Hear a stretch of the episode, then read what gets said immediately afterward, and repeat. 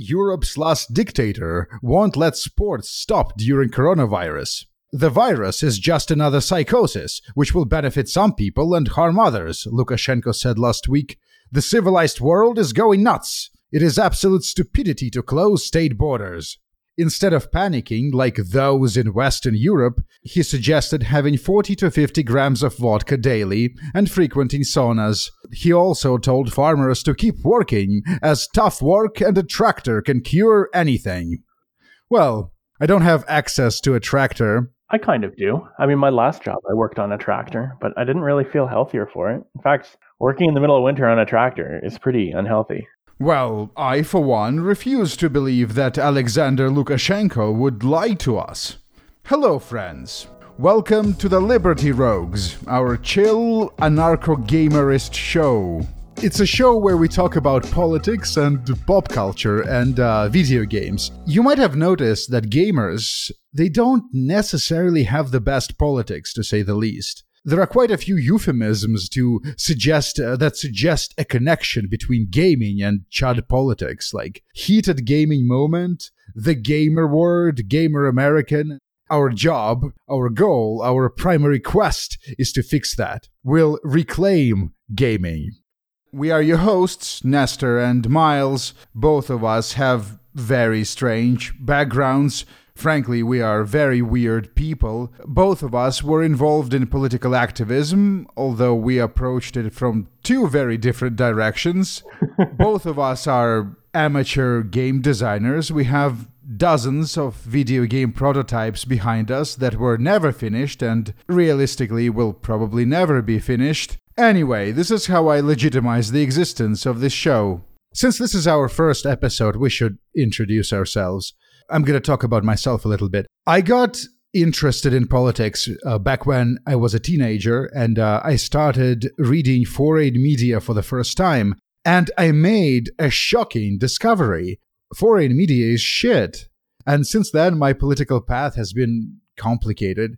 I used to be kind of a chud but in my defense, I was never a Nazi or even socially conservative or anything like that. I was, uh, instead, I was kind of a racist rationalist, something like that, something cringy.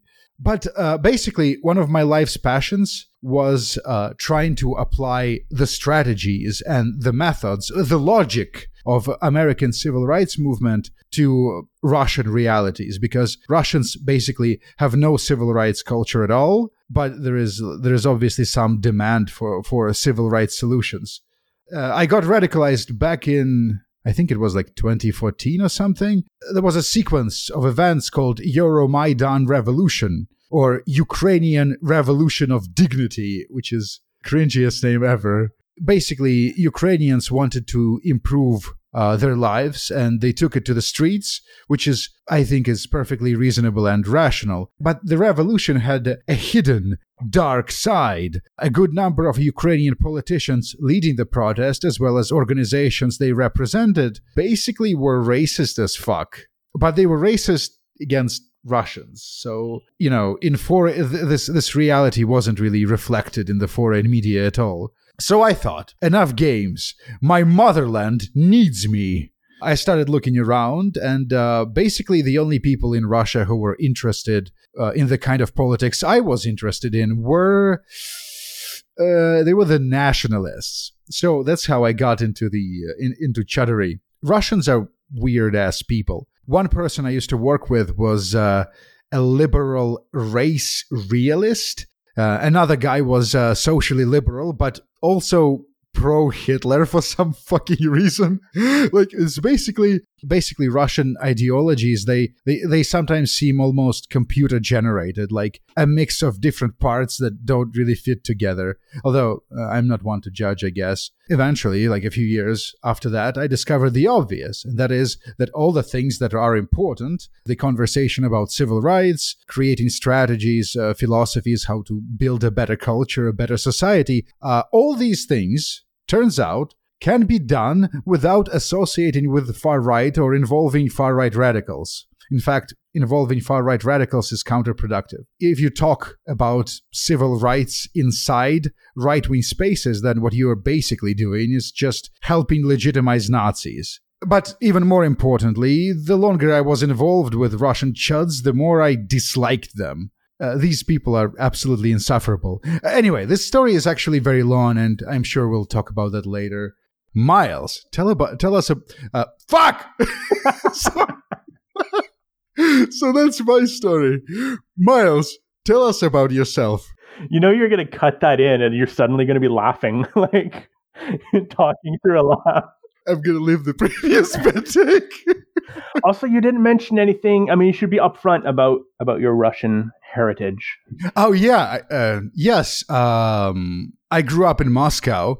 I grew up during the 90s, the horrible Russian 90s, when when the country experienced a catastrophic collapse in quality of life, and basically, uh, for a short while, it became a legit third world country. So yeah, that was unpleasant. As you could probably imagine, there was a lot of injustice. Yeah, that motivated me. So about you, man. All right. Well, um, my name is Miles. At least I am a Canadian, born and bred. I've been involved with politics pretty much my entire adult life. It's worth uh, mentioning that both of us are millennials. Oh, yes. I, I, I too am a millennial. Um, mm-hmm. I too grew up in the 90s, although I grew up pretty good in Canada in the 90s. Like that was pretty the pretty much the golden era of of pre 9/11 utopia, utopian capitalism. Mm. So I had a, I had a pretty I had a pretty different pretty different 90s experience for, to you. For me, uh, the the worst part about the 90s was the way people dressed. Ah, you motherfuckers. so I, I probably have it pretty easy. Um, but yeah, um, like any good political gamer, um, I've been politically active on and off since uh, pretty much my, my entire adult life. I started off a little bit sketchy um, when I was a uh, a young impressionable teenager just starting out in high school. Well, that doesn't really count though. Teenagers don't really have thoughts or soul. Yeah, but I think actually it is. I mean, you're right, obviously, but I think looking back on my experience, like I, I started getting into um, Nazism and fascism and stuff just as a fad, just as like, oh, this will make me edgy. Like, oh, it's so cool. Like, it's so it's so controversial and and on the edge of uh, acceptable um, things. It's a little offensive to me, Miles, because you're, you're claiming uh, the ex Chud cred here, but the reality is that you're not an ex Chud. No. Because, yeah, because I actually did Chud activism in real life, but, you know, things that you do as a teenager, it doesn't really count. No, it doesn't. But it's also kind of a pipeline. Like it could have. Not that I'm saying like I suppose it's any any comparable. Like I wasn't I wasn't uh, politically active then. I just thought that shit was cool and edgy. It's also worth pointing out that back then there were no image boards, right? Like there were no Yeah, that was this is pre-internet. Yes, there were no modern spaces where uh, impressionable people get radicalized. So it was a very different experience. It was. And um I mean, I got out of it when I actually um I moved from my small town into uh, the big city and actually experienced I guess multi multiculturalism you could say. Mm. Um, and you know, it, it pretty much I, I, changed almost instantly my my perspective. So I never went down that road, but I could totally see if I hadn't done that, if I had stayed in my little small ass shit town, then I'd you know I'd be a chud right now or one of these alt right type of people with small perspectives. Anyway, when I really became politically active, I guess was was during 9/11. Um, I remember waking up. I remember being woken up by my mother the morning of 9/11, telling me that some planes had hit the World Trade Center and that shit was going down. Yeah, I, I also remember the day of uh, 9/11. Yeah, and that's pretty. That's pretty I was much... I was in I was like in a barber shop in Moscow. my mom my mom called me and said America is under attack. Yeah, that was. I mean, that's pretty much the millennial story, I guess. I mean, I, I never really thought about it before, but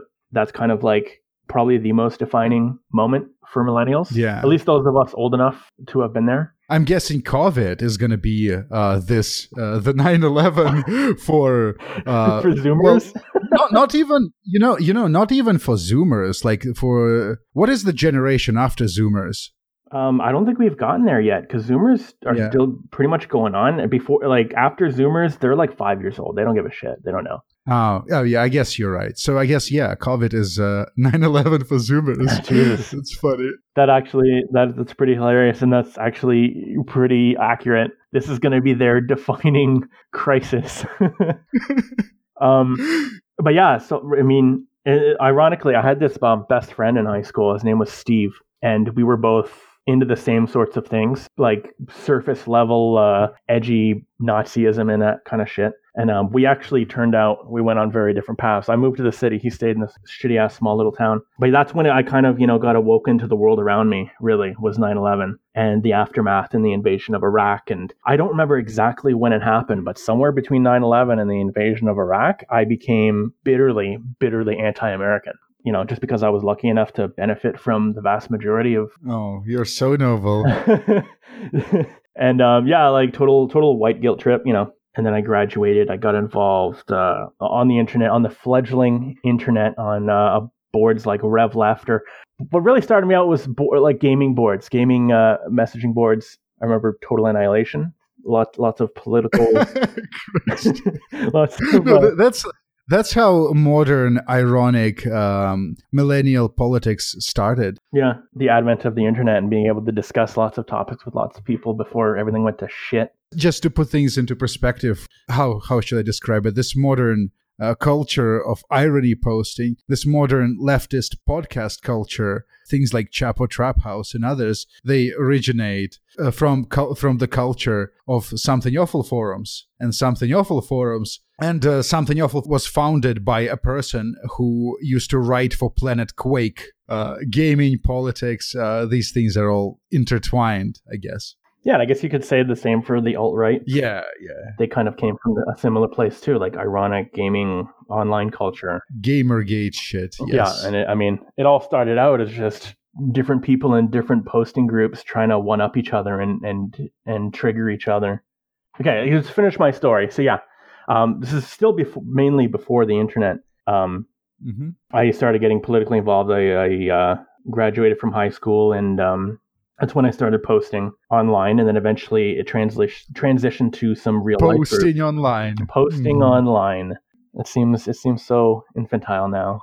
Um, but no, I, I, reached out to some actual uh, in real life groups in my area, and thankfully, I'm from, from a or I was in a part of Canada that was is pretty politically active in terms of underground activism. What kind of underground activism? Uh, well, in the city in which I live, there's a a very traditional undercurrent of progressive and I don't know how to put because it's not always progressive. Some of it's actually quite reactionary, but counterculture movements.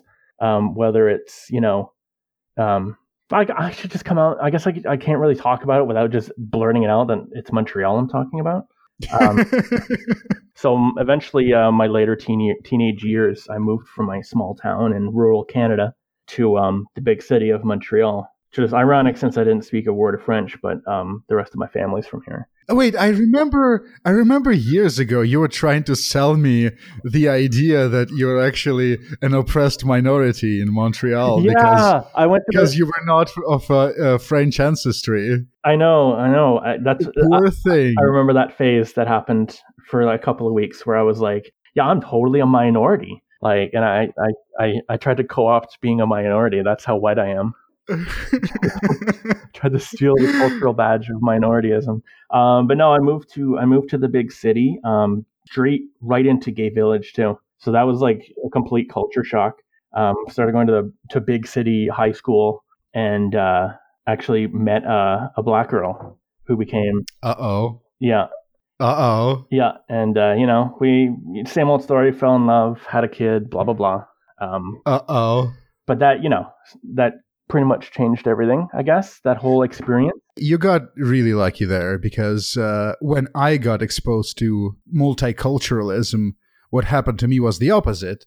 Uh, I kind of got pushed towards the right wing. I think the reason for that is that is uh, is that I didn't meet a black girl, and most of the multiculturalism that we had in Russia was uh, kind of conservative in nature. Basically, there were all kinds of perspectives, but all those perspectives were far right, conservative, borderline fascist. So, mm, yeah, well, I'd say mm. my my my quote unquote enlightening um, started happening before that. I'm just trying to remember when I first moved here, what my what how I felt about it. I mostly just hated the French, honestly. uh, mostly because I was just bitter. I didn't really have a choice for moving here, and uh, I, I kind of I felt you know I felt fucking secluded and alone because I didn't speak French. Uh, I didn't know anyone. I moved, you know, it's fucking 600 kilometers away from where I'd grown up into this fucking French ass city, and I was pretty bitter about it. But for for some reason, it's still kind of the multiculturalism still kicking in. But it really like it, it had started, but the process didn't really, I guess, finalize until I met that girl and kind of got to experience that people different from me are still people and they have feelings. Black black girls is how you get into communism. Yeah, basically. that was before I became a real life activist and on an online activist in the early days of internet message boards and shit. Mm-hmm. One of the first things I did was try um, join the. There was this board called RevLeft.com. I think they're still around.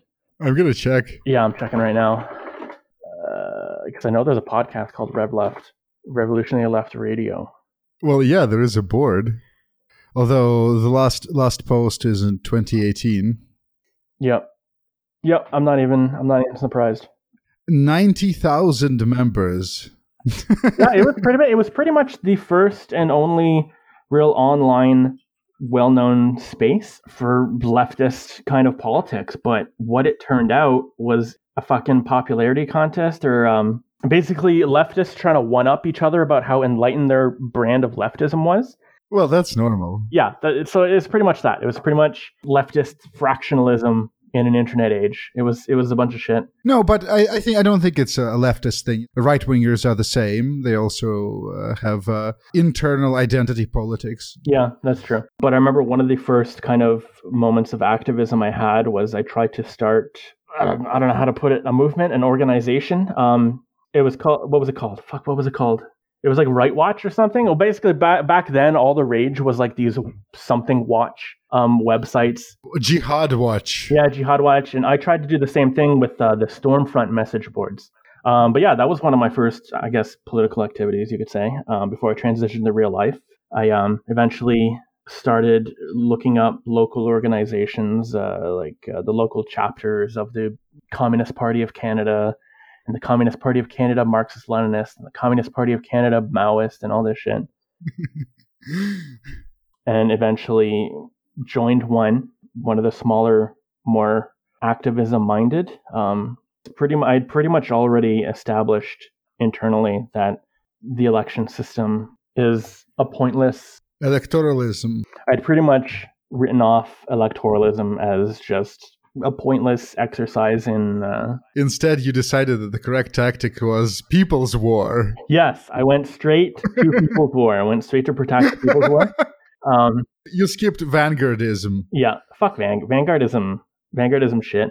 Um, but yeah, I joined a I joined a Maoist party. The the Revolutionary Communist Party of Canada Organizing Committees was their official name. Pretty sure it still is. But um, I joined up with them. Uh, I, I did some, went on some marches and protests and meetings and all that, and then quickly realized that they're not really accomplishing anything more than the electoralist parties. Less probably. Yeah, yeah probably. Well, I mean, they were out there. I mean, I met Jack Layton. Who is that? Oh, oh yeah. Uh, Jack Layton, uh, pop star, NDP, uh, leader of the NDP um, back in the 2010s. No, the 2000s. Yeah. I mean, he didn't really accomplish anything on his own, but he was, you know, kind of a rock star personality in Canadian politics where everyone liked him, but no one voted for him. He was a pretty cool guy. He, he died of cancer a few years after. Everyone was sad about that, and then and then everyone got over it or whatever. Yeah, I, I quickly realized that going to uh, marches or, or protests with 20 people out in fucking the boonies of Sherbrooke or whatever, or, or Salaberry-de-Valleyfield was pretty was pretty pointless because no one really cared. It wasn't really accomplishing anything. I didn't feel satisfied. People's War is not intensifying. Well, it wasn't even People's War. Like they weren't even actually doing anything about war. They were just about people. It, it was still vanguardism. It was still like let's wait until we have enough support to do anything. But in either case, I just kind of got over it. I had a I had a I had a kid. I had a some personal shit I had to go through. So I kind of just fell out of activism for a while. Focused on uh, escaping life through the medium of video games. Excellent choice. Yeah, which I had done as a hobby for most of my life, but that's when I really decided that living in the real world was torture. And um, decided to escape in the in, into video games. You make it sound so dramatic, but like actually, I mean, most people's lives are shitty, and most people use media to, you know, to make their lives less terrible. Yeah. So it's not really, it's not really escapism. It's just a, a normal procedure. Well, no, because yeah, I agree with that, of course. But um, the difference is to what level, to what degree, how much of your actual life you kind of lose. I can I see where you're going with this, but at the same time, like you were like in your early twenties, I'm pretty sure at this point. Yeah, that so, was pretty much my my my whole twenties was spent on. Well, yeah, but that's that's how people are in their early twenties. They're just miserable. Yeah. And... yeah, yeah. I'm not a I'm not a special case. I'm not a special case. That's just yeah. what I went through. I, I still I still remained um, not really politically active, but politically uh, opinionated. I guess my views haven't changed. If anything, my views have become even more extreme. so yeah, that's where I'm at now. Um, I've kind of repoliticizing over the past few years, just becoming more involved with where the movement's at now, with where politics are at now. But you haven't been participating in uh, existing community. Is there anything like that. Uh, not not actively. Um, I've I, I lurk and I occasionally post, but I haven't really been active yet. Yeah, me neither. I'm currently uh, trying to get reabsorbed back into the fold of uh, all olden forums. It's really this virus. It's uh, it created some kind of a, a spontaneous time traveling anomaly. There is a new Half Life there is a new Doom game, and I'm posting on something awful, like it's fucking 2008 or something. Yeah, it's very, very, very interesting times we live. Yeah, I guess it pretty much started since Trump got elected, and I realized that, you know, anything's on the table now. His election pretty much threw out everything I thought I knew about Bond. Ah, I was, I was a fool on, I was a fool chud back when uh, Trump got elected. Yeah. So I'm a little, a little embarrassed. Uh, a little a little bit. I was, I guess you could say, I, I've I've been an accelerationist for most of this time. So Trump's election for me was an opportunity. I think the the bigger effect is how is is how leftism is becoming more mainstream. The same way, ironically, that the alt right is becoming more mainstream. Mainstream. Well, it was becoming more mainstream for a while, and then it yeah. just sort of uh, shat itself. And uh, the uh, the most radical elements are definitely um, successfully suppressed, essentially. Yeah, I think um, in in many ways uh, the the the right wing kind of establishment, the conservative establishment of especially American politics, has kind of successfully uh, co-opted the alt right movement. Well, people like Ben Shapiro, they have managed to successfully uh, take advantage of that, uh, you know, uh, uh the resentment of young white males that's that's true. But uh, the alt right uh, as a movement itself, it was destroyed by. It wasn't really co-opted. It was crushed by, ironically, by corporations. It turns out that you can't actually. I mean, it's not even clear how effective online activism actually is. But it turns out that you can't do any kind of online activism if you don't have access to social media. And then it turns out that without banks working with you, without payment processors like PayPal working with you, without services like Patreon working with you, you can't pay your activists, you cannot monetize your platform, you cannot support yourself financially. And without those things, large scale activism doesn't seem to be possible. So, yeah, right wing kind of got devoured by Twitter, by Jack fucking Dorsey and uh, such like people. Yeah, I, I, agree there, but I think there's also the second aspect where um, a lot of the steam of of the alt right movement was also kind of siphoned off and into more mainstream uh, avenues, like just the um, yes, like uh, Fox News commentary hosts and stuff like that have kind of adopted a lot of a lot of rhetoric and a lot of uh, Miles. That's not exactly true because there's only one Fox News host that does that. What's his name? I don't. I don't know. All I can. The only Fox News I can think of is fucking Glenn Beck, but he's not even with them anymore, is he? I don't think he was on Fox for like ten years now. he has his own uh, like uh, a cult, shitty cult website. Yeah, was it Hannity? He's more like a conser- uh, basic bitch conservative. Uh, T- Tucker Carlson. Ah, was, Tucker. I thought yeah. the fucking bow tie asshole. Yeah. um, No, but I, would have to. I, I, I, stand by my point. I think I think uh, the the the establishment right has taken a lot of the steam from the alt right, and it's become a bit more mainstream and kind of lost its its its hard edge. Nuts ball talking points on Tucker. Yeah, and and, uh, and also with Trump in the White House, I guess a lot of a lot of. It's the campaign Trump that had some elements of uh, Strasserism, but uh, President Trump, once he got elected, he. Uh, he again is just basic bitch, dumb shit, conservative, uh, shitty, terrible politics that are not really popular with anybody. Uh, what I'm I'm trying to get at is that a lot of the alt right base of support has just kind of become Trumpists now. Like they become Trump's base of support. Instead of marching in Charlottesville, they're just going to Trump rallies. Uh, are they though? Some people, someone is. My understanding is that most people who actually organized, uh, people who were behind Charlottesville and such like events, they were they don't have a presence online anymore. yeah, that's true. Like for example, Richard Spencer has like a shitty tiny YouTube channel where he does podcasts. His show. What I'm saying is that uh, his show is not that popular. Yeah, that's what that's what that's exactly what I've been saying. Is that like the, the leadership of the alt right movement, the the the organizers, the the mouthpieces and stuff have all kind of crumbled away. But they were kind of just on on borrowed support, I guess, to begin with, and all most of that support as far as I know, has just gone to Trump himself, just become part of the establishment, uh, the establishment's base of support. Now they're just voters instead of waving tiki torches in Charlottesville. They're going to Trump rallies and going to the, the voting booth and posting online. Anyway, back to COVID. Have you been making any COVID related video game purchases since we're all stuck in our homes? Actually, I want to I want to talk about this. I am not qu- quarantined. Wait, how do you pronounce this word? Quarantine. Yeah, I am not quarantined, like at all. In the last few months, I've been racing ahead of the virus, fleeing from one country to another.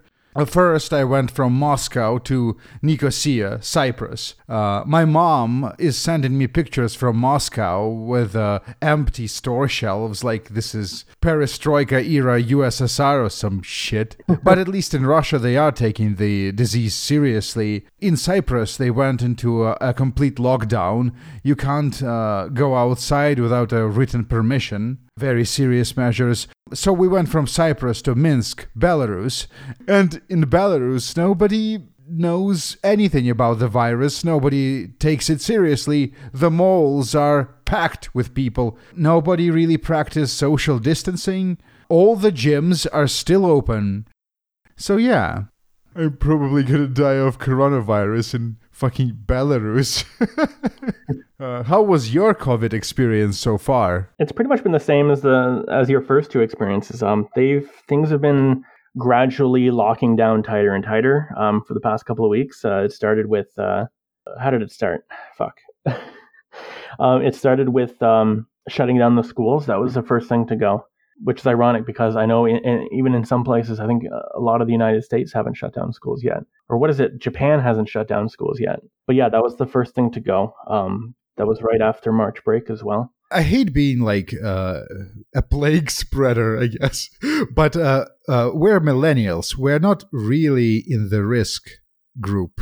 I'm pretty sure. Yeah, we're not, but it all. But I mean, we're at the risk of spreading it. That's for damn sure. Yeah, I made the decision to self isolate because um, my girlfriend has had asthma issues her whole life, um, and my mother, especially, who I am the primary caretaker of, uh, she's had for years now um, serious lung issues. They got her on some experimental treatment for the past couple of years, but I remember like last or not not 2019, but 2018, she had to go to the emergency room like eight or nine times so I'm pretty sure if she if she gets this, she's dead. She's gone. Yeah, I'm worried about my parents as well. Yeah, but I mean, nothing I can so do. So I decided to self isolate, and but I've pretty much had the same experiences. Uh, the first, especially the first week or two, the local Walmart was absolutely insane. Um, entire aisles empty. I haven't been able to get eggs in like three weeks, which is really annoying because I love eggs. I don't think it's particularly because there's a huge shortage of eggs. It's just I've only been out like two times in the past three weeks and both those times there were no fucking eggs. There wasn't even bacon.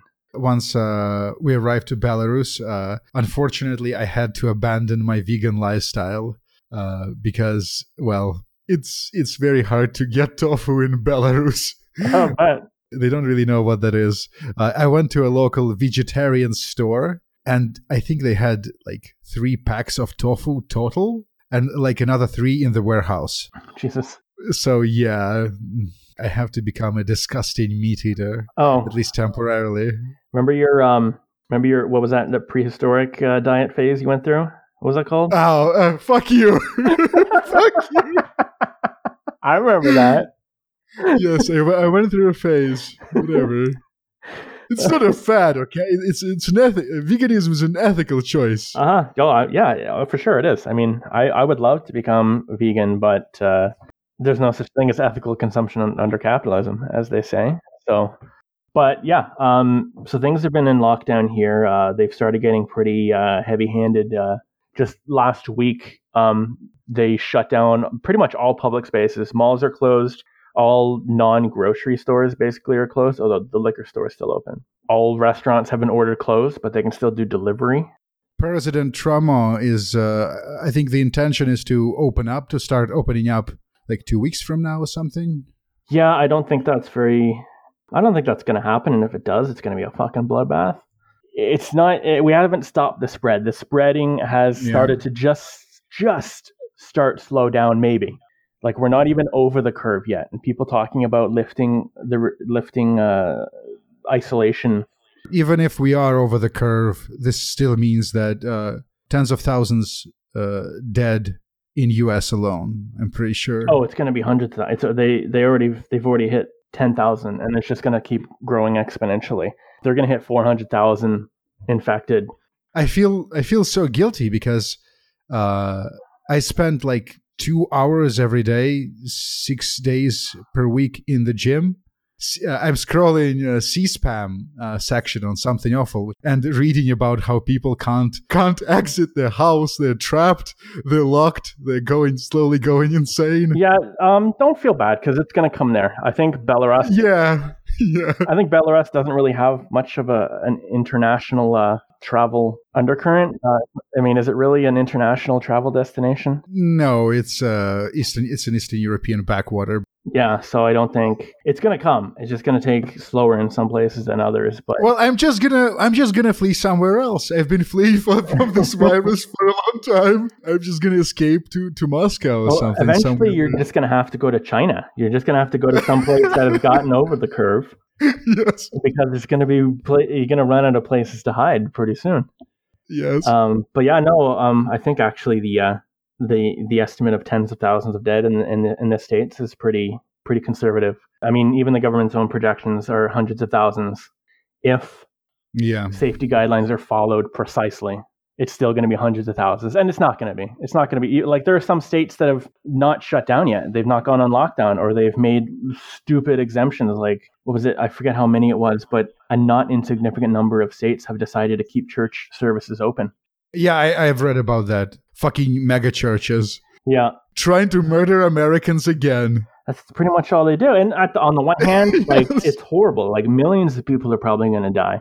On the other hand, it's mostly going to be those people who are dying. To be honest, I would love to make jokes about boomer genocide and so on and so forth, but unfortunately, yeah, unfortunately, the boomer remover. unfortunately, a lot of people who will die will not be boomers. Yeah, and that's the point. Is like everyone. I mean, even Yeah. for you and me, we're pretty safe because of our age. We're we're still pretty young. hmm But it's not about us. It's more about like who we will infect Yeah.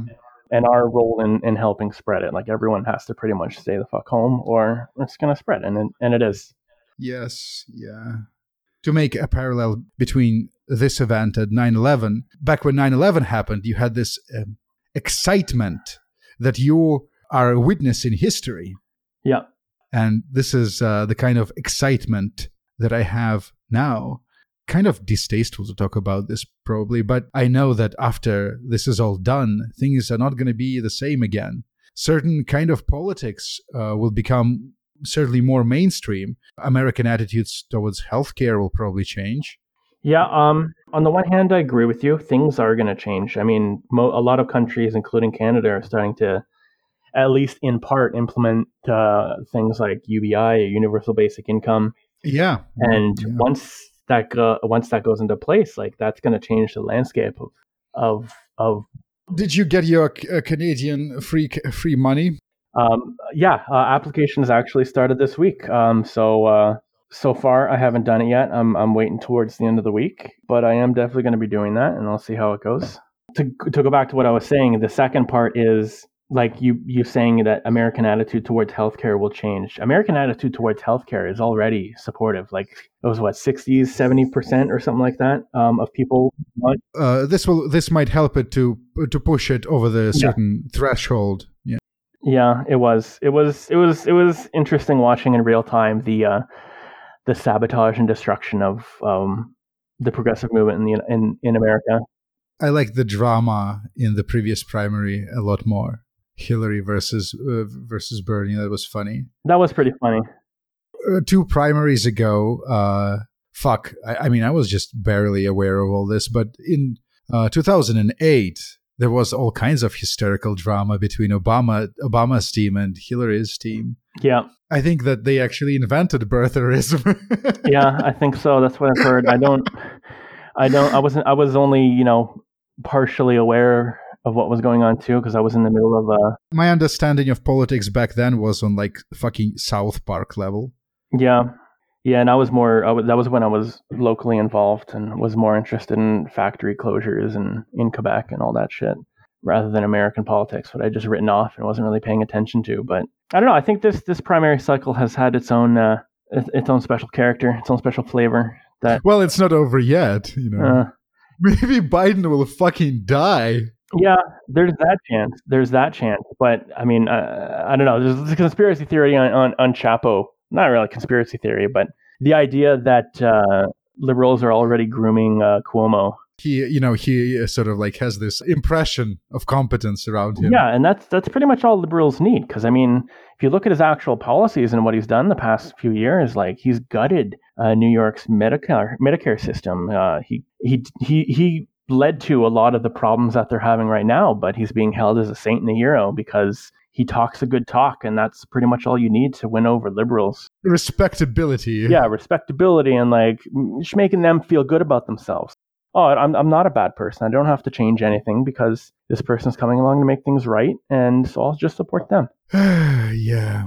Um, but it's gonna be it's gonna be an interesting election cycle, uh, and the, when the general gets starts starts coming around, I'm pretty sure Trump's gonna win he's pretty much got that in the bag. Unless unless things really he enjoyed uh, the rating increase yeah. because of this crime. Yeah, he bragged about about how many views his his uh, coronavirus uh, what's the word that interview um, press press conferences have gone. Even though you know, just like a few weeks ago, he was essentially a coronavirus truther. Yeah, fucking drama. Ah, speaking of funny uh, conspiracy shit, uh, this is from the Verge website. 5G phone masts are being set alight in the UK after online conspiracy theories have misleadingly linked the cell towers to the coronavirus pandemic. Like many conspiracy theories and disinformation campaigns, Russia may well be at the heart of the 5G scares. While a large number of Facebook groups have been fueling these theories recently, a New York Times report from last year warned that Russian disinformation campaigns were actively exploiting 5G health fears. RT America, a Russian government funded TV network, aired a report more than a year ago in which an RT reporter claimed 5G might kill you when I first heard about that story, I totally thought it was just a clickbait. It was a clickbait bullshit. I'm yeah, pretty but sure. Then in this Facebook group that I'm in, the local Facebook group, some someone posted that shit, um, calling on all Canadians to demand that uh, 5G be be fucking canceled um, until studies determine that it's safe and that shit. That was in my like my local ass group um, for you know my local area. I've seen 5G fears in uh, various QAnon Facebook groups. They had a lot of that crap going on, yeah. Yeah, they, they seem, I mean, I don't even know what to say. I, I don't understand. I mean, I do kind of understand conspiracy theorists. Like, I've known paranoid people in real life. And I, I used to, my, my next door neighbor when I lived in, uh, in Montreal, when I last lived in Montreal, used to, um, he, he was convinced that the cops were out to get him, were out to frame him for everything. Um, I remember we went fishing one time, and um, this like little twelve year old girl was on a path ahead of us, and she ducked into some bushes or some shit. And he started going on about how the cops or how someone, the police, had sent her to seduce him, probably, in order to get him in trouble. Yeah, it was that kind of shit. Like nothing, nothing happened. Like we we barely saw her. She was up ahead the path. We had her fishing poles, walking to our fishing spot, and um, yeah, he was like, "Oh, oh look, they sent a they sent a they sent a girl to to try to get me in trouble." I was like, "What the fuck are you talking about?" He was um. this other time he was telling me about how he saw this daycare. Um, you know, I don't know if this is a phenomenon in, in Russia, but here in, in Canada, daycares will uh, basically tie up a bunch of babies together and walk them down the street. So they don't run away? Yeah, so they don't run away. Um, he was telling me how he saw one of these processions of babies going by and, and a couple of the babies fell. And uh, according to his version of events, the daycare worker started yelling at him in his yard, like 30 feet away, trying to blame He him. probably was staring at children. No, I no, I think he probably saw children falling down, and then in his paranoid mind, um, he thought that that was done purposely in order to try to get him in trouble, in order to try to blame him for it. So that was his whole thing, where he always thought that people were trying to blame him and get him in trouble and get him deported because he was he was uh, he was from uh, where was he from? Uh, Dominican Republic. He, he is, he's probably into QAnon now. Probably, probably. All these people, they kind of tend to congregate into the great and 100% truthful QAnon Yeah. conspiracy theory. I mean, that's that's that's my theory. Is that um, I mean, conspiracy theories have always been around, but back in the day, they used to just be like a like a funny thing you'd see on the History Channel. They're evolving. They're becoming more and more complicated, and they're absorbing. They're absorbing other conspiracies into like a larger conspiracy. I like it. Yeah, well, I mean, cons- people with you know fucked up ideas can go on the internet now and find other people with fucked up ideas, and like they can merge their fucked up ideas, and it grows and evolves now. They can proliferate Yeah, uh, their content on social media and get rewarded with dopamine. And I remember I was I watched this um this video on YouTube about this guy talking about flat earthers. And basically he said that flat earthers and people with conspiracy theories maybe uh, well except the ones actually suffering from some kind of mental health issues. A lot of them don't actually really probably believe what they say they believe, but they just like the feeling of being an outsider of, you know, that they're in a, a movie fighting, you know, that they're matrix that they're Neo in the Matrix Like a fantasy. yeah, it's a fantasy to them that they're that they're role playing, not that they actually honestly believe it.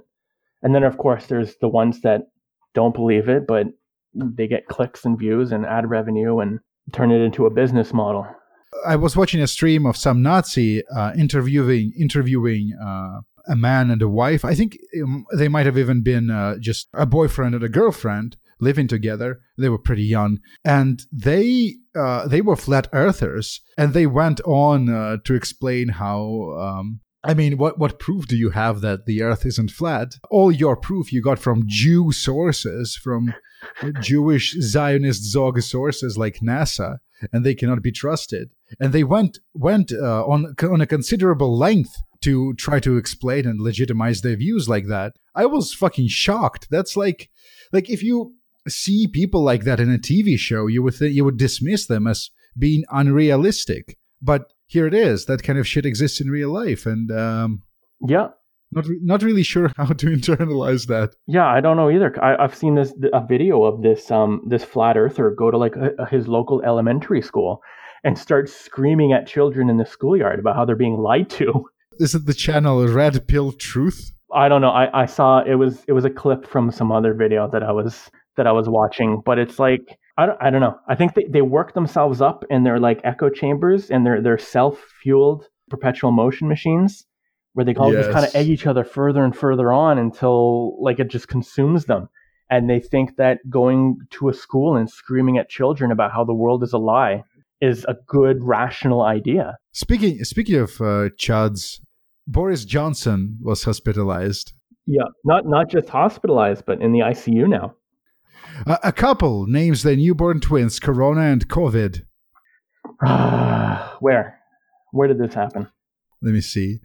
Uh, India. yeah, it's uh, India. I'm actually surprised it hasn't happened in the states yet. I'm actually shocked that's not because I at first I was like, is this about this? I mean, it's got to be about some stupid couple in America. I, I remember reading these stories uh, about couples naming their kids like Dovahkiin or some shit like that. Pat Robertson has worked out what caused the coronavirus oral sex with women. not men. No. Some of these youngins are doing all kinds of unnatural things with their sex organs, said Robertson.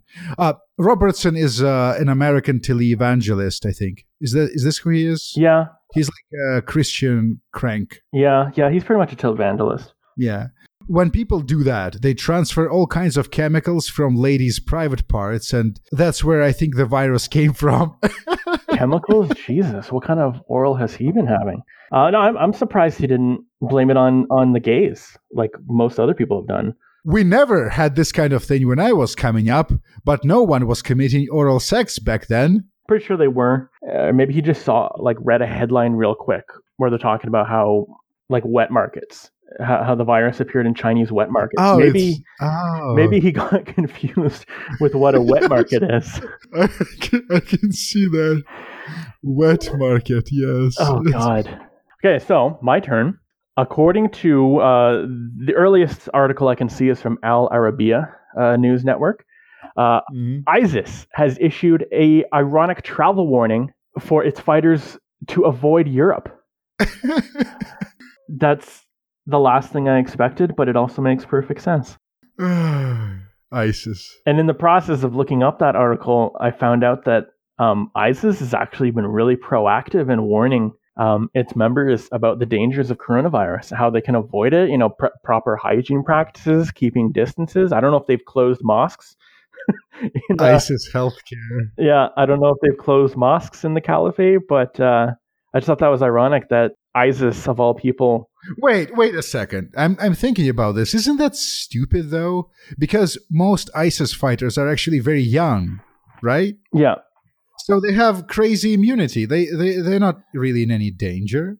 Well, no, What they should have done instead is get infected on purpose and then go around European countries and infect other people. You'd think so, but it turns out that ISIS is doing the more responsible thing of trying to limit the spread of the virus in the world. And um, I was reading about in their in their newsletter, they actually, while they did, of course, admit that the coronavirus um, was an act of God against China for its treatment of Muslims, they also said that because the world is so interconnected, that everyone has to do what they can to to try and stop or slow down the spread. Another nation that I am kind of semi worried about is Ukraine because like the state of their healthcare and the organization like uh, how competent is their government how good is their healthcare how good is like the health of average ukrainian honestly, if you think about it, um, there is no treatment for coronavirus yet. There's no vaccine. There's no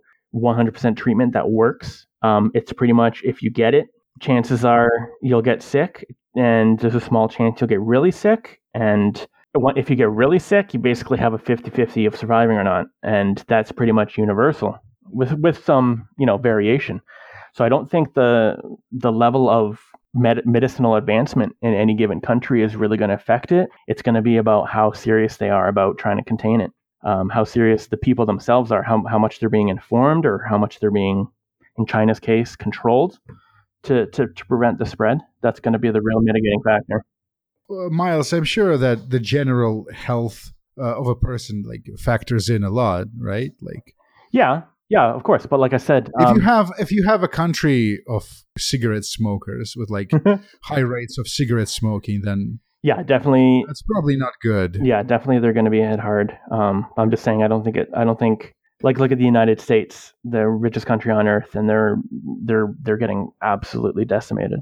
We're going to have to wait and see because so far it's all it's all the developed countries that seem to be hit being hit the hardest. I mean, if you go to that uh, the worldometers.info website, all the, the highest deaths. Um, there's USA, Spain, Italy, France, Germany, China, and then Iran, and then the United Kingdom, and it's like it's it's the G7 countries that are getting hit the hardest by this, apparently.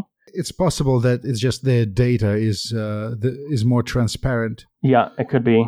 It could be that um, not even just transparent, but there's just more of it. Like India, it's probably both uh, the governments are more transparent and they're better at collecting information It's actually going to be really interesting on the, the the science of virology and all of that. That's gonna that's going to advance in the the wake of all this. a lot of people are stuck in their homes uh, everybody is watching Netflix and everybody is playing video games. Steam has been uh, shattering its own uh, user records. I'm looking at statistics for 7th of April 2020. Uh, there were almost 24 million concurrent Steam users just a few hours ago. Steam as a service has more than 1 billion accounts. It's crazy popular. A significant percentage of humanity is using Steam. And around 100 million accounts are uh, actually active users that use the service regularly. So, uh, are you going to be getting uh, Half Life Alyx? I I am. Um, I just uh, contributed to the economy by buying a Rift uh, last week, and it should be here tomorrow. And I plan on playing it. Um, my first real foray into VR. Oh, I've, I have. Uh, we've had the PSVR in the past, but I, I wanted to take it to an, uh, another level with an actual VR headset. I'm looking forward to it. Uh, I've I've seen some videos, read some reviews, watched some playthroughs. Yeah, me too. I, got I got completely spoiled. Uh, I watched Angry Joe's review, but the spoiler, the ending was phenomenal. Yeah, yeah, the way they pulled it off. Um, I'm I'm a little bit jaded. Um, I'm I'm worried. I'm I'm tempering my hype with uh, knowing. I, I I vividly remember how long it's been since episode two came out. It's been a million fucking years. It has yes. been, and I remember like for years after, like I think it was released 2008 um, in the orange box. Um, which was like the best deal ever in history of video games. Yeah, pretty much. Because because because the orange box had three fucking games in it, and every single one of those games essentially revolutionized the uh, their respective subgenre of uh, uh, first person shooters. It did, it did, and then they were the best of the best. They they're still being played, and they're still culturally significant to this day. What the fuck? Yeah, and the fucking orange box. It actually like it actually was priced below AAA level or something. Yeah, it was a it was a bargain. It was a bargain, and it did pretty much change everything. And I guess you know it's completely understandable why Steam never, why Valve rather never continued with the Half Life story because how the fuck could they top that? Yeah, how do they top that? In fact, that's what Gaben said in an interview is that he I think they see Half-Life series as like this, you know, flagship of game design and technology. Yep. But how the fuck are you supposed to top Orange Box? apparently uh with with Alyx. and apparently it actually sort of semi worked, which was uh, bizarre. I had zero interest in it until I saw that uh, Angry Joe review, and he called it like the best VR game he ever played. Yep, that's pretty much what everyone's saying. If you if you believe the hype, um, it's it's going to revolutionize VR as as a platform. Unfortunately, I haven't played it yet. I I will reserve my judgment. I'm trying to, like I said, temper temper the hype, uh, because I don't want to have my heart broken by by Valve again. But Aww, again, but um, what was the last real game that they made? A real game, not not just some uh, multiplayer shit. Uh, it was Portal 2, I think. Yeah, it would have been Portal 2.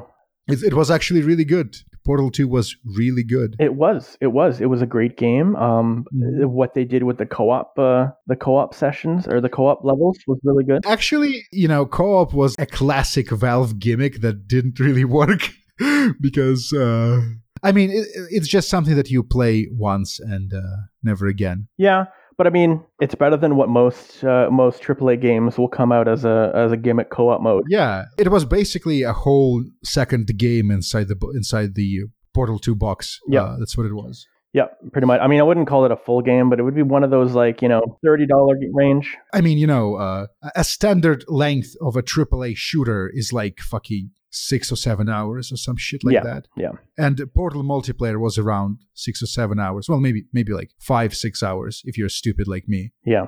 Um, but it was it was a lot of fun. Um, how they managed to to make co-op a pretty a pretty unique experience. Yes. Um, like most most AAA co-op gimmick add-ons are some kind of variation on endless swarms of enemies and holding out as long as you can, or very simplistic kind of designs but they actually had pretty unique puzzle solving and entertaining experience. And there was even like a story there, if I remember correctly, and some character development for GLaDOS. Yeah.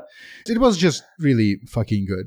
Uh, and it's sort of sort of ironic that when Portal Two was released, a lot of uh, media personalities, journalists, they were saying that yeah, it's great game, but it's missing something compared to Portal One it's missing some of its elegance or some shit like that. And looking back at that, looking back at that now, it's just fucking crazy because if only we knew back then that this would be like the last Valve game we'll get for fucking decade, we would probably have been uh, more charitable towards it. Yeah, I think so too. Um, in hindsight, it, it's a pretty damn good game on its own. I think pretty much the only thing it had it doesn't have that Portal 1 had was the novelty of experience. Pretty much, yes. It also recycled some of the jokes in like fucking unfun, shitty way, like co- the Yeah. companion cube. Yeah, yeah. Some of that was a, a little bit of forced humor, a little bit of It's, forced. it's uh, been 10 years since the fucking companion cube, and it still makes me mad every time. every, time every time I find a mention of it online because Yeah. the fucking nerds, they, they really ruined that joke. oh no, for me it was the cake is a lie. That Oh, oh, fucking cake. I fucking repressed the memory of this. The cake This- is a lie. Fucking fourteen year old girls fucking regurgitating that fucking joke like they're the smartest fucking person on the planet a million times over. I've just I, I can't handle it anymore. Just like fucking arrow to the knee. Even even even the entirety of fucking Rick and Morty, Pickle Rick, like that. That was so fucking. Pickle Rick is funnier. It is. I got exposed to Pickle Rick from memes, and I thought it was like meme accelerationism or some shit. It's like so not funny, so that it will kill the phenomenon of memes itself. But then I actually watched uh, the entire season of Rick and Morty while running on a treadmill, and I thought it was a pretty good episode. Yeah, it was. Um, in the context of you know knowing who Rick is and and everything that's going on, it's it's hilarious. Um, Yeah. but it's just being so overdone. And I think in Yes. another five years, it's gonna take the the place of uh, of the cake is a fucking lie. Do you think memes can come back? Do you think that we can go full circle and get back to the cake is a lie? And, and I don't know.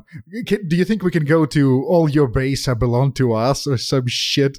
I think so. I think I mean the context of the meme will change, but I think they can come back. Like all your base, classic, classic meme. Classic. Um, By the way, All Your Base was popularized by Something Awful Goons. It was one of many war crimes that SA goons have unleashed upon humanity. uh huh. Humble brag more. Jesus.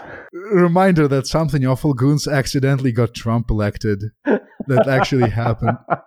because, because what, what was his name? John Smith? The fucking EVE Online logistics slash diplomacy guy Oh yeah. Um. who, Uh, died in Benghazi, creating a huge international scandal. yeah. destroyed Hillary's reputation, creating a huge anti-rating. So eventually, she could be in, she could be destroyed by bumbling idiot President Trump. Yeah, pretty much So- the only person, the only person who could possibly lose to Trump, with the possible exception of Joe motherfucking Biden. Wha- What's like the statistics on that? I thought the presidents are almost always re-elected. Or am I am I being stupid? No, I think you're right. Um, I think uh, You know, maybe I'm just stuck in Vlad Putin mindset. no, no, you're you're totally right. I mean, it's it's, it's far more likely that a president wins a second term. I don't remember Yeah. here. Let, let, let, let's let's look it up. One term presidents. Um, there have been one, two, three, four, five, six, seven, eight, nine, ten, eleven. Eleven uh, presidents that have only served for one full term. Although this doesn't this doesn't mention if any of them will, willfully or, or dropped out on their own accord or didn't run for reelection. Um, but yeah, Yeah. George H. W. Bush was uh, was was the last one. In fact, Oh fuck him, um, shit president. he was. Um, so back to back to VR chat. Yeah. Uh, for, for a quick second, I'm looking at a survey from. Well, it says here uh, it's on PC Gamer. This is uh, from four days ago. It says around one million Steam users own a PC VR headset. Yeah, I was. I, I actually. Uh, I was surprised. yeah, me too. I read that uh, about a week ago too, and I, I was surprised about that too. It's it's it's more more common than I thought. Um, yes, it's an impressive number. I mean, it's still less than two percent of uh, you know uh, all Steam accounts, but it doesn't really matter because the absolute number of accounts is so huge that it's still, uh, uh I guess, a sizable market. Yeah, and apparently, um, PlayStation has sold uh, five million. Uh, yeah, that's crazy. PSVR That's units insane, as of the beginning of this year. Yeah, I didn't realize it was that high either. On the one hand, um, VR is very expensive, especially if you factor in, for PC at least, um, how much you need to spend on a good PC. Uh, this is the reason why I never experienced VR, just because uh, just fuck paying so much for. Well, here's the reason why I never experienced VR. I actually have a pretty coherent sort of like philosophy of all that, of all this. Uh, back when Oculus Rift started shipping the first kits or sets or whatever the fuck they're called, I went to uh, Steam statistics page, which Steam has. It's steampower.com slash stats or some some shit like that, right? Yeah. So you can go you can go to that page and it lists uh, top 100 most played games on Steam currently this second. Most played, hmm not the most copies sold, not the most microtransaction money earned or anything like that, just most played. If you go through the list, quickly find uh, out that, for example, in top 20, something like 10 or 15 of these games are actually what I would call um, non abstract immersive experiences, right? It's, it's games like Player Unknown's Battlegrounds, Grand Theft Auto, uh, Siege, uh, Rust, fucking Team Fortress 2, uh, War Thunder or something, uh, Euro Truck Simulator. These are experiences that are theoretically could be compatible with uh, a VR headset, right? Am I right or am I right? The implication of all this is that people like playing games that can be potentially adopted for VR use. Yep. I thought, like, I remember this was like years ago. I remember looking at the stats and thinking, well, clearly this means that VR will be popular. It will conquer the gaming culture. Uh, but it's ironically was also the reason why I personally was not interested in VR at all because uh, I'm the kind of uh, idiot who likes abstract strategy games and RPGs like UnderRail, old Fallouts, uh, Crusader Kings 2. So these experiences are in fact not compatible with VR. You can go so far as to say that if you introduce VR into a Paradox game, you will actually actively make it shittier. Uh, fast forward into the present, and nothing dramatically changed uh, about uh, uh, gaming culture. I'm currently looking at the the same stats page, and some of the same ti- titles are actually still in this to- top 20, top 30 list. Yep. And none of them, none of them are VR titles, No. basically. Um, so I, I have I have two thoughts about that. Um, well, first, I'm looking at the stats list as well. Um, there's some things I didn't expect. Um, Terraria, Yeah, Terraria is, is crazy popular and influential, dude. yeah, that's. I mean, Rust. I thought Rust died years ago, but it's Yeah, it's like what number the fuck, dude? Remember we were playing beta of that shit yeah, game? yeah, and it was. I mean, it was a nice gimmick, but it wasn't. It gets even crazier if you scroll a little bit uh, towards the middle. War Thunder is still being actively played. Yeah, twenty five. World of Tanks Blitz, which is a phone version of World of Tanks, has more players than Arma 3. Yeah, What the fuck? I mean, the Elder Scroll. I had no idea that thirty four thousand people played the Elder Scrolls Online. Yeah, it's uh, uh I mean, I'm pretty sure World of Warcraft is still the most popular out of the uh, conventional MMOs. Oh yeah, easily. But this is one. This is the second most popular one, uh, especially since I'm. I think most people don't play it through Steam. Yeah, I'm just trying to find the other because uh, Skyrim Special Edition is at twenty thousand. Where's the other? Where's normal Skyrim? I saw it a second ago. Uh, normal Skyrim is thirteen thousand. Okay, so yeah, yeah, so that's like thirty. So that's thirty three thousand. That'd be that'd be top twenty Yeah. if uh, you if you count all versions of Skyrim. So yeah, it is. Oh shit, dude! I wonder if Eve Online is on the list. Eve? Nope. of course, it's not. Fuck you. I tried playing that a couple of years ago again. They've gone since they went free to play. I couldn't do it. I couldn't do it. I I don't want to get addicted. No. Um, but yeah, the second the second point was in terms of VR. Um, there's been a couple of little developments over the past couple of years. Um, last year, uh, I guess, was the second generation release of VR, um, with Oculus releasing the Rift S and Mm. Vive releasing the uh, or HTC releasing the Vive Pro. Um, the Rift S, smashing success, is now the number one uh, headset um, on Steam.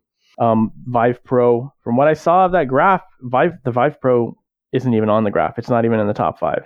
Mm. Look at this. I found a VR game in the in the list. It's Oh, yeah? called VR Chat. Oh, fucking VR chat. Oh my god. Uh, there used to be like a Doom spin-off game in VR, and there used to be a Wolfenstein spin-off game, I think, in VR. I have never seen any mention of either one of those games ever since they got released. Yeah, What the fuck happened? I'm not even sure. I don't even know what you're talking about. Also, Alyx isn't on this list, is it? Yeah, but that's that's understandable uh, because it's it's not a multiplayer game. This list is actually heavily biased towards multiplayer games. Yeah. There are obviously very successful titles like I don't know Call of Duty or like Battlefield or shit like that, and they will never be on a list such as this one purely because uh, uh, these are relatively short experiences. Although wait, Yeah. what the fuck am I saying? These are multiplayer games as well. Oh, whatever, Does- doesn't matter. I'm just stupid. Well, and they're also not on Steam. Found I found Doom. It's called Doom VFR. Oh, virtual fucking reality. Yes, recent reviews mixed, all reviews mixed. Yeah, Uh, Uh, I totally forgot that existed. I guess it sucked Mm. dick. Um, I but think no. so. So yeah, um, like I was saying, the two major, well, the two major minor developments in VR was the release of of, of Gen two um, headsets last year, and also um, I forget exactly when, but Skyrim and Fallout VR, at least for me personally, are what really wanted me to try VR. Um, yeah, that's what I- I, thought. yeah, and I and I, I that's kind of like what you were saying. I mean, there there are tons of VR games, but none of them are really very popular. Um, the most popular VR games, or at least the most well known, are probably VR remakes of of popular games like Skyrim and Fallout 4, and that's Well, you see, the thing is, the thing is, a game like Skyrim can actually be improved by VR. yeah, it definitely you can do can. like fun gameplay Yeah. stuff with. Uh, I mean, I uh, only played it on the PS4, so that was you know shitty low quality and no mods or anything. So Oh, you couldn't play with a Skyrim Requiem that actually makes this game good. No, no, um, not yet. Anyway, that's I'm I'm planning on it. That's part of the reason why I wanted to get the PC version because I also play. Yeah, so I played Skyrim VR and uh, No Man's Sky VR on the PS4, and um, Hmm. they were fucking good, even though they're actually terrible. Um, but they're really my first real VR gaming experience. Um, and they were, for what they were, they were fucking amazing. But look, uh, explain something to me. While in a headset, you are more tolerant towards shitty graphics. Yeah, because from my experience at least was even though Skyrim VR on the PS4, uh, the graphics were absolutely shitty. Um, but Yeah. I still had the experience of being there. It was like I was in a room made of fucking paper mache and and shitty props designed to look like Skyrim, but I was still there. And that Mm, I've never experienced this. you should. I'm a VR incel. You you should. I'm, I mean everyone should honestly. But the price the, the price tag is pretty is pretty steep. Yeah, yeah. Like basically, there's no way to get a VR uh, experience without spending a minimum of a thousand dollars. Yeah, I, I have to spread a lot of fake news on behalf of Belarusian government, so, you know, in order to afford that. Yeah, hopefully, um, hopefully they can pay you well enough. in Belarusian rubles. Yeah, so you probably need like four hundred thousand. Actually, um, one Belarusian ruble is half of a US Oh, dollar, really? so it's not. Yeah, it's not that. It's not like Russian rubles Oh, okay. where it's you need like sixty. You feel like your currency is worth something, even though it's really not. Yeah, Uh, pretty much the same in the in in Canada. Our our dollar is always worth about sixty to seventy U.S. cent. ah, CAD, Yep, good old CAD. CAD. Anyway, um, yeah, apparently last week or something, uh, Gabe Newell had an interview or basically saying where he thinks the Matrix is about 10 years out in terms of technological capability of being able to interface directly uh, with your brain in a VR setting and essentially creating a. Well, uh, if if he is talking about experimental technology, maybe. Yeah. But I mean, it seems it's just VR itself didn't really develop. It's actually kind of funny because there's this famous uh, Bill Gates quote: "People always overestimate how much technology will change our lives in five years." And always underestimate how much it will change our lives in 10. I'm paraphrasing. I think he was more elegant than that. But uh, at the same time, looking back 10 years ago, 2010, what kind of tech did we do we have now that we didn't have in 2010 when it comes to video game technology specifically? I think the only thing that really changed, really changed, was, of course, VR became more popular.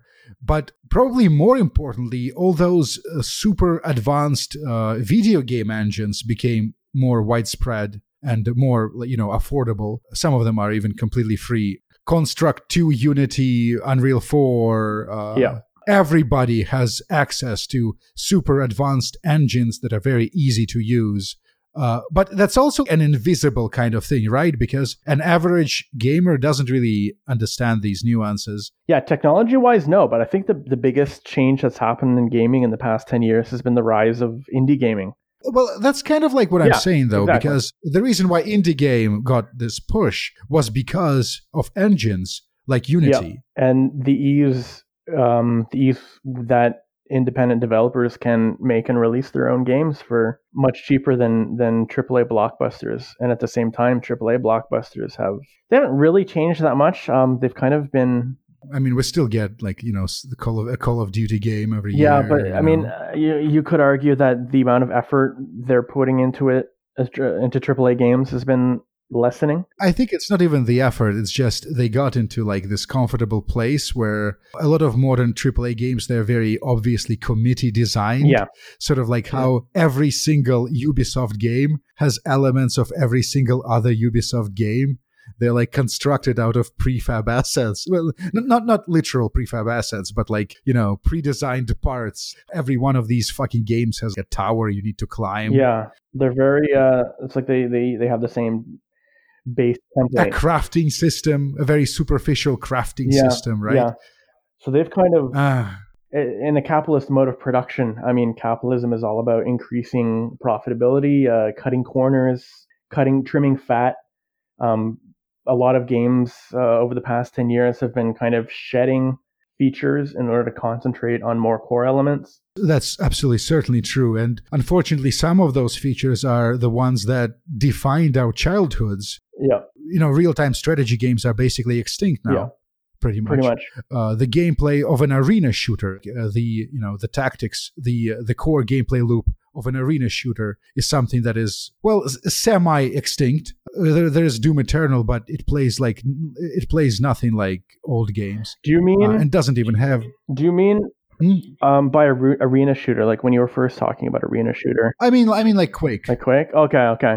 There was, you know, there was a, re- a relatively recent Quake game, uh, Quake Champions, it was called, and it failed spectacularly.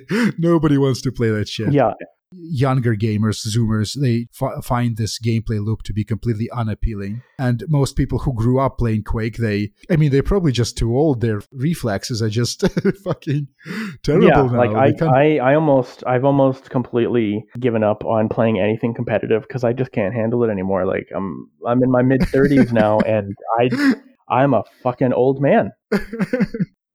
Games like COD, you know, they are better vessels for capital expansion. Yeah. They're easier to play. They're easier to learn. They don't have fucking stupid, weird arena shooter mechanics where you have to jump while moving, while holding a strafe button and looking slightly to the side to intentionally bug out the game engine so you can move even faster. And you have like fucking. And you have like this weird arena experience where a bunch of space marines are jumping around at insane fucking sublight speeds.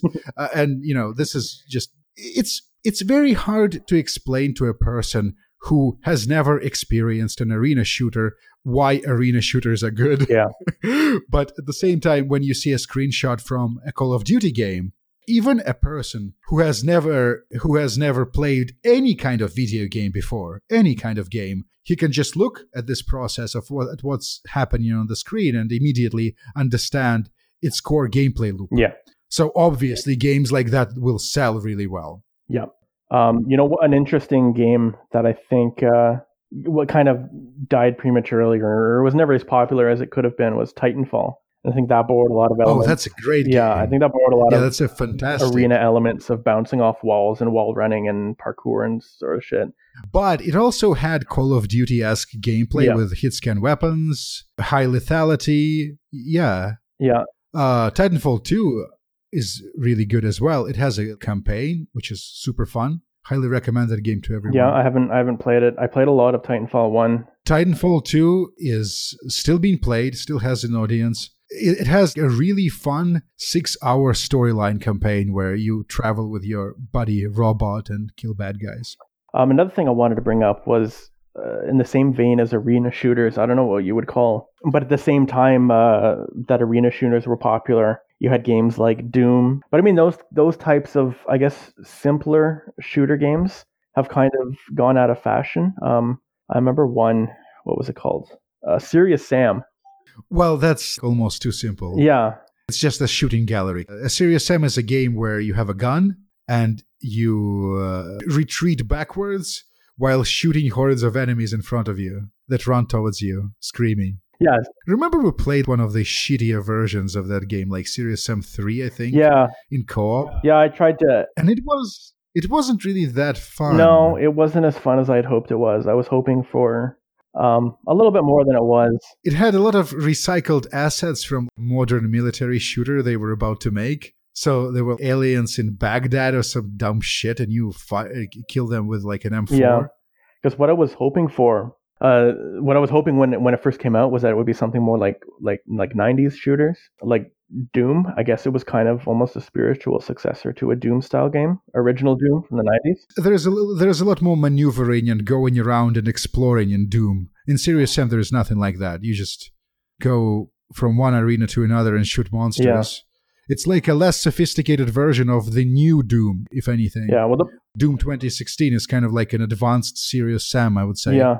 Um, that's kind of what's put me off about these new Doom games is that, I mean, they're fun uh, as a gimmick. They're fun for, you know, seeing cool set piece, uh, random events happening where, you know, you jump down onto a guy and rip his skull off and, and blast another guy in half with a shotgun or whatever. But I never finished Doom 1 and I have absolutely no interest in Doom in Doom Eternal. Well, I, I haven't yet finished Doom Eternal, but I played like I played like 90%. Uh, I'm almost at the end.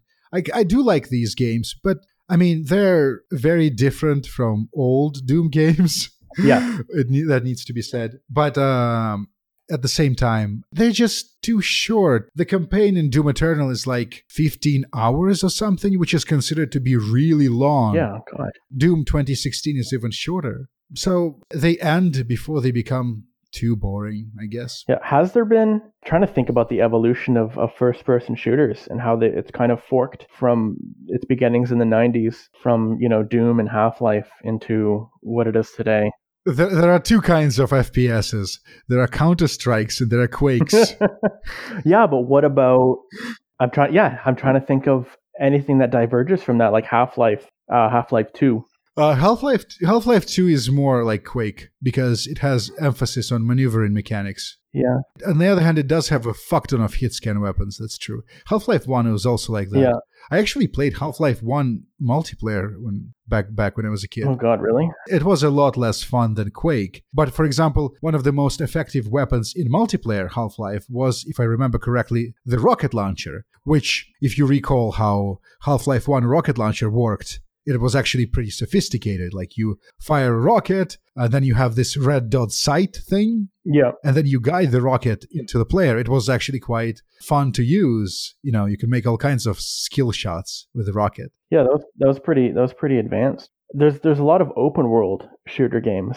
Would they be would you even call them shooter games? Shooter RPGs like Far Cry. I just call them Ubisoft games because all Ubisoft games are actually the same game. Like it doesn't matter if it's The Division, Assassin's Creed, or Far Cry or whatever, they're all the same game. Yeah. They all feel the same because they have the same mechanics and all these games have this obtrusive, awful, ubiquitous Ubisoft UI that I hate. Anyway, we need to wrap this up because we've been recording for a long ass time. Uh, I actually have plans for all kinds of fun episodes. Uh, we can talk. What do we can talk about? Well, video game reviews. I'm going to be uh, playing Alyx uh, starting tomorrow. Yeah, this nerd is going to be playing Alyx, and we're going to talk about his impressions, Red Letter Media style. Kind of want to talk about Doom Eternal, even though like everyone talks about Doom Eternal, but I think I have like a unique twist. I want to talk about BattleTech. Oof, what a hot topic. Yes, robot games, PGI, Canadian game development culture. Uh, There's a lot of fun stuff there. Another interesting subject is um, Star Wars and how Star Wars influenced video game design. The old Dark Forces game was, I think, the first FPS to feature Altfire mode. Uh, there was X-wing and TIE versus Tie Fighter, which is like it, it wasn't the first multiplayer game, but it was one of the first uh, multiplayer games that had like a fuck ton of players at the same time. Something that I, I wanted to make like a legitimately long, uh, a legit video about this, but then I thought it would be much better to do this in a podcast format. Is that I've been playing Watch Dogs 1 recently. This is why I'm so bitter about Ubisoft and its fucking products and its fucking terrible design decisions.